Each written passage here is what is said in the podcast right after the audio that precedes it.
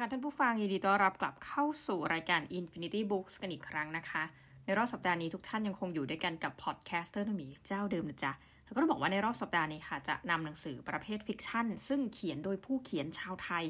มา เล่าให้ทุกท่านสู่กันฟังเนาะหนังสือเล่มนี้นะคะมีชื่อว่าร้านหนังสือที่มีแต่นิยายรักบอกตรงๆว่าตอนเห็นชื่อครั้งแรกรวมทั้งหน้าปกที่มีความฟุ้งฟริ้งมาก เราก็จะคิดว่ามันน่าจะเป็นเรื่องความรักแบบนิยายรักจริง ๆ นะ แต่ว่าพออ่านไปอ่านมาเนี่ยมันไม่ได้เกี่ยวกับเรื่องความรักขนาดนั้น โอเค มันมีตัวเอกที่แลดูเหมือนจะเป็นพระเอก แลดูเหมือนจะเป็นนางเอกนะแต่ว่า พอเหมือนกับท้ายที่สุดแล้วขมวดปมแล้วรู้สึกว่ามันเป็นเรื่องราวของความสัมพันธ์ของคนที่อาจจะเป็นห่วงเป็นใยกันนะแต่มันไม่ได้มีความหวือหวาในเรื่องของความรัก ถ้าเกิดว่าใครจะมาอ่าน แล้วคิดว่าโหมันต้องเป็นเรื่องราวแบบมุงมิงฟุ้งฟริ้งเนี่ยเราคิดว่าอาจจะต้องมาเปลี่ยนโหมดใหม่นะคะจากหนังสือเล่มนี้โอเคหนังสือเล่มนี้เนี่ยเขียนโดยคุณประชาคมรุณาชัย ซึ่งต้องบอกว่าถ้าใครเป็นแฟนแบบไทยฟิกทั้งหลายนะคุณประชาคมรุ่นนาชัยเขียนหนังสือมาเยอะมาก เป็นหนึ่งในนักเขียนที่เราบอกได้ว่าเป็นนักเขียนล่ารางวัล หนังสือเล่มแรก ๆ ที่อ่านของคุณประชาคมรุ่นนาชัยนี่คือแบบอ่านมาในสมัยที่ยาวนานมากนะก็รู้สึกเลยว่าท่านเขียนหนังสือได้หลากหลายรูปแบบนะเขียนตั้งแต่เรื่องราวที่แบบตัวเอกทำงานอยู่ในฐานะของกรรมกรนะมาจนกระทั่ง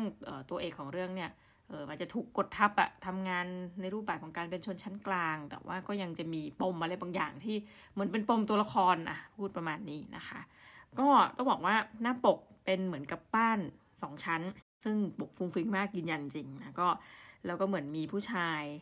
อยู่กับจักรยานนะแล้วก็มีผู้หญิง ซึ่งเราไม่รู้เกี่ยวข้องกันหรือเปล่านะตรงหน้าปก เขียนว่าเธอชอบอ่านนิยายรักเกาหลี ส่วนเขาเป็นเจ้าของร้านหนังสือที่มีแต่นิยายรัก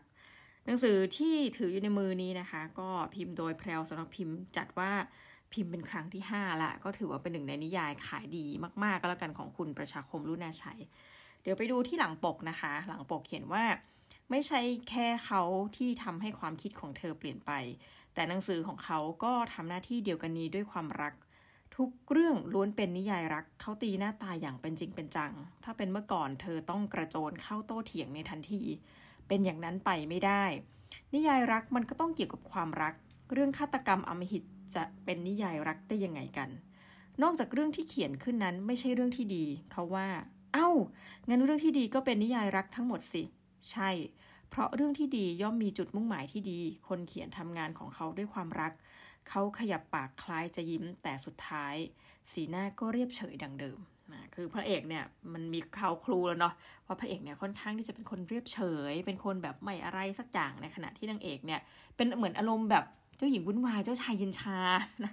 หลายคนเคยทันซีรีส์นี้หรือเปล่าไม่รู้เหมือนอารมณ์แบบว่าอะไรนะ Princess Owl อะไรประมาณนั้น โอเค หนังสือเล่มนี้นะคะสนุนราคาปกแบบ เต็มๆก็คือ 245 บาท แล้วก็ถ้ามองกันกลมๆก็จะอยู่ที่ราว 240 หน้าอะก็ตกหน้าละบาทนะสำหรับใครที่คิดถึงเรื่องของความคุ้มค่าของราคาต่างๆ จริงๆ ของเขาพิมพ์ครั้งแรกนี่คือราวๆ10ปี เกือบ10ปีนะเดือนพฤศจิกายน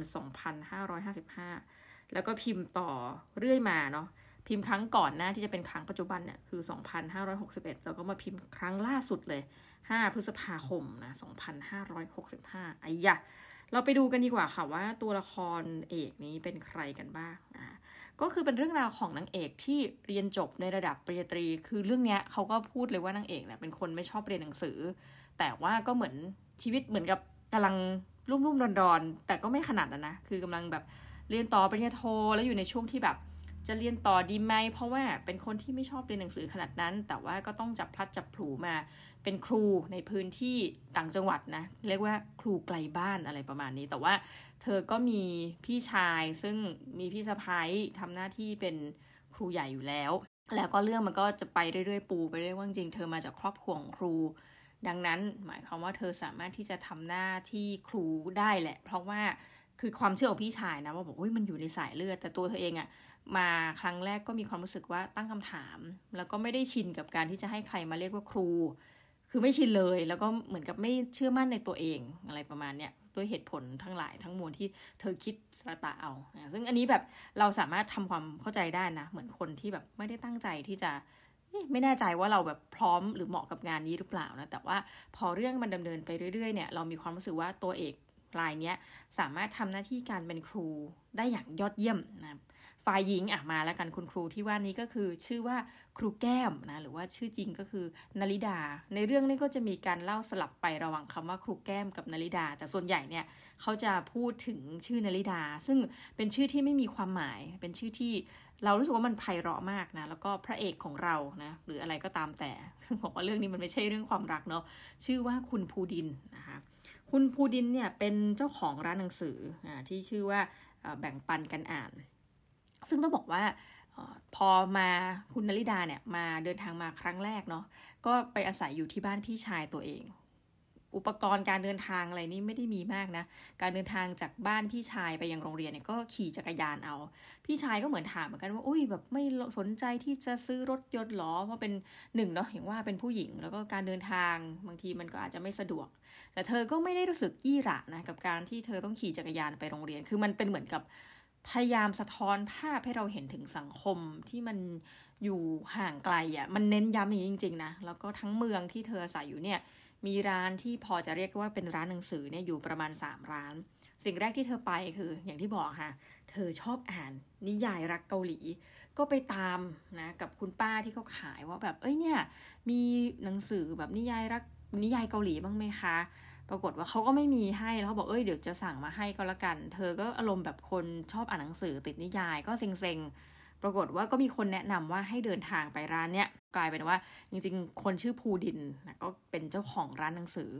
พอเธอขี่จักรยานไปถึง ซึ่ง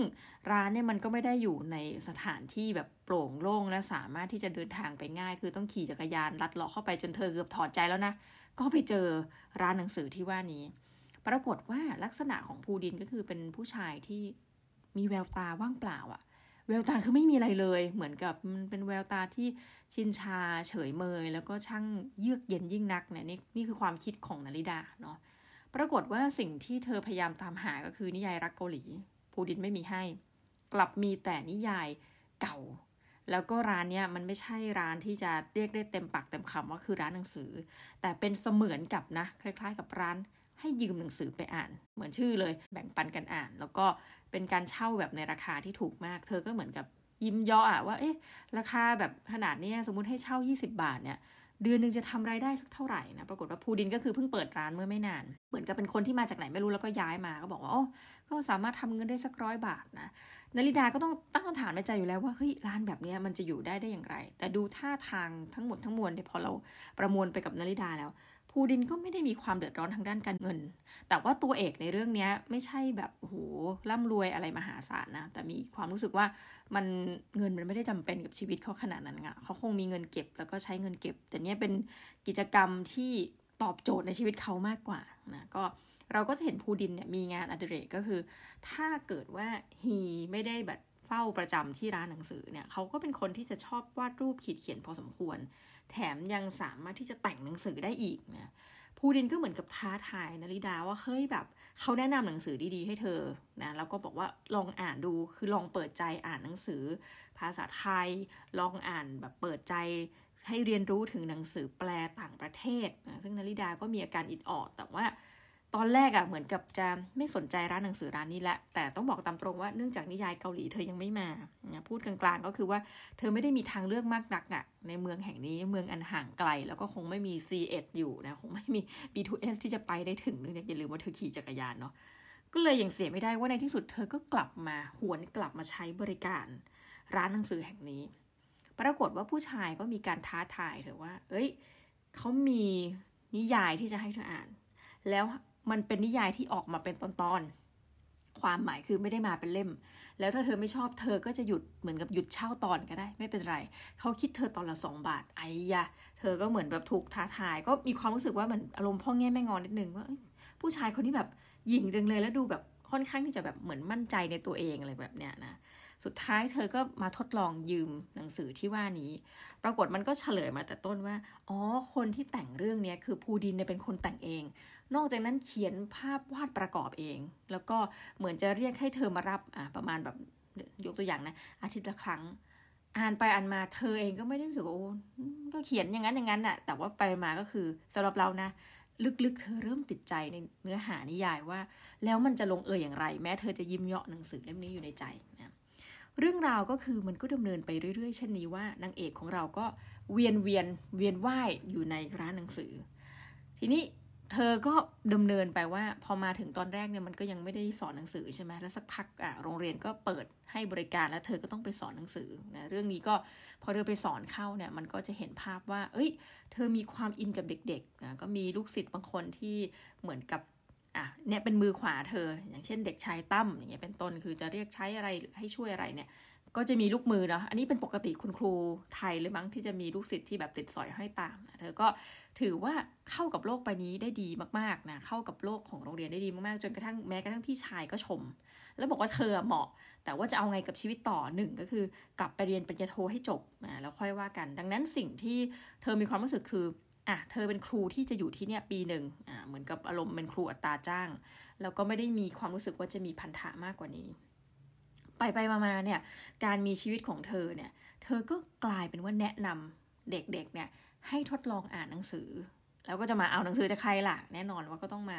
รับหนังสือไปจากภูดิน แล้วก็ให้เด็กทดลองอ่าน มันก็กลายเป็นเห็นภาพว่าเด็กหลาย ๆ คนเนี่ยไม่ชอบอ่านหนังสือเอาซะเลยนะแต่ว่าเหมือนเธอกำลังสร้างบุ๊กคลับอะแล้วก็พยายามสนับสนุนให้เด็กเนี่ยได้อ่านหนังสือมากขึ้นนะปรากฏก็มีเด็กที่ทยอยทยอยพออ่านเขาเอ้ยเพื่อนคนนี้ก็อ่าน เราก็อ่านแล้วก็มานั่งคุยกันว่า ตัวละครเป็นยังไงมีความคิดเห็นยังไง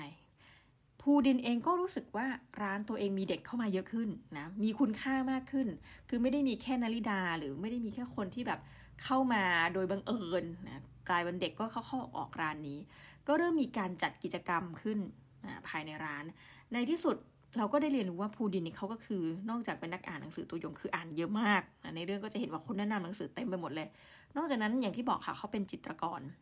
นางเอกก็เลยมีความรู้สึกว่าเล็กนางเอกนะนาริดาอ้าวถ้าอย่างนั้นเนี่ย รบกวนแบบว่าคุณภูดินคะสอนเด็ก ๆ เนี่ยวาดรูปได้ไหม เขาบอกว่าถ้าคนเดียวเขาไม่สอนให้ไปรวมตัวมาให้ได้สิบคนนาริดาก็ไปจัดการแห่แหน รวมตัวกันนะ มีการเช่าเรือเช่าอะไรให้เสร็จ เดินทางไปเพื่อจะไปค้นหาความเป็นจิตรกร to be number one อะไรว่าไปก็ให้ภูดินสอนการวาดรูป เราก็มีความรู้สึกว่าจากแววตาที่ไม่ยี่หระต่อโลกภูดินมีอาการที่ดีขึ้นเรื่อยๆ กับการมองชีวิต ปรากฏว่ามันมีช่วงหนึ่งในช่วงของการดำเนินเรื่องเนี่ยภูดินหายตัวไปนาริดาก็เหมือนกับจะไปยืมหนังสืออะที่ภูดินเขียนอะไรเงี้ยบอกเอ้าเขาหายไปไหนเพราะปกติร้านมันก็ไม่ได้ปิดนะแม้มันจะเงียบๆวังเวง เด็กก็บอกว่าอ๋อเขาไปกับพี่ผู้หญิงคนหนึ่งคือเราก็ไม่รู้นะ ความรู้สึกเราคือว่าเหมือนเธอ จะไม่ได้มีความรักอะ่ะ แต่เธอรู้สึกไม่พึงพอใจแล้วโกรธว่าผู้ดินหายไปไหนนะอะไรเงี้ย มันก็เลยอาจจะทำให้มันตั้งคำถามนะว่า เอ้นี่มันคือความรักที่เกิดขึ้นหรือเปล่านะ แต่สำหรับเราเราก็แบบส่วนตัวแปลเองก็คือไม่กล้าฟันธงว่ามันใช่หรือเปล่า แต่สุดท้ายก็มาเฉลยว่าพี่ผู้หญิงคนที่ภูดินไปด้วยเนี่ยก็คือพี่ตวงดาว ซึ่งเป็นเหมือนกับคนที่อยู่ในแวดวงน้ำหมึกนี่แหละ แล้วก็ให้การช่วยเหลือต่างๆ ในชีวิตเกี่ยวกับภูดิน แล้วก็มาเฉลยว่าภูดินเนี่ยเขาไม่เหลือใครแล้ว คือเขาก็อยู่ตัวคนเดียวแล้วเขาก็มีอาการค่อนข้างที่จะเจ็บป่วยนะเป็นโรคประจำตัวโรคส่วนตัว ซึ่งพี่ตุงดาวก็จะแบบดูแหมเหมือนกับ ถ้าพูดง่ายๆ คืออารมณ์เป็นแม่ยกภูดินมากเขาบอกครูแบบภูดินเนี่ย พอเจอน้องครูแก้มเลยแบบชีวิตเขาดีขึ้นเลยนะอะไรแบบนี้คือแบบแววตาเขากลับมาสดใส ซึ่งก็เป็นเรื่องจริงนะแต่ในขณะที่เรื่องมันดำเนินต่อไปเนี่ย เราก็จะค้นพบว่าอาการของภูดินเนี่ยเริ่มที่จะแย่ลงขึ้นไปเรื่อยๆ แต่เขาก็เป็นผู้ชายผู้ชายที่นอกจากเป็นคนเย็นชา เมื่อใดก็ตามที่เขามีอาการแย่ลงเกี่ยวกับปัญหาทางร่างกายของเขาเนี่ยเขาจะไม่ขอร้องให้ใครมาช่วยเหลือ กลายเป็นว่าผู้หญิงเนี่ยที่คอยช่วยเหลือเป็นดวงที่แบบมีนารีอุปถัมภ์มาก ผู้หญิงที่ช่วยเหลือเนี่ยคือช่วยอย่างเต็มใจอะ่ะช่วยอย่างที่รู้สึกว่าเป็นพี่เป็นน้อง เป็นเพื่อนแล้วไม่มีความต้องการอะไรนะในภาพรวมก็คือเล่าถึงสภาวะของพื้นที่ห่างไกลจากกรุงเทพมหานครที่ทุกคนรู้จักกันหมดนะทุกคนให้ความเคารพกับในวิชาชีพของความเป็นคุณครู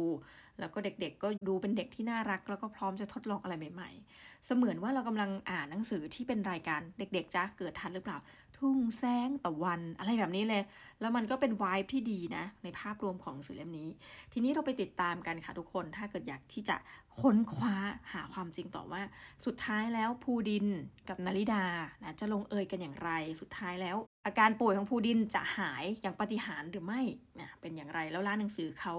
ยังจะคงดำเนินต่อไปตราบนานเท่านานหรือไม่ในหนังสือเล่มนี้จะมีคำตอบทุกคำถามที่เรากำลังเมาส์อยู่นี่นะคะ ยังไงก็ขอฝากฝัง หนังสือที่เรียกชื่อของตัวเองว่า ร้านหนังสือที่มีแต่นิยายรัก ฝากหนังสือเล่มนี้ไว้ในอ้อมอกอ้อมใจทุกท่านด้วยนะคะ แล้วก็ผลงานของคุณประชาคมรุณชัย หลาย ๆ เล่มก็ยังมีจำหน่ายอยู่นะก็ไปติดตามกันสำหรับวันนี้ก็ขอขอบคุณทุกท่านมากนะคะ ที่ฟังรายการของเราแล้วก็จะกลับมาพบกันใหม่กับรายการ Infinity Books สำหรับวันนี้ สวัสดีจ้า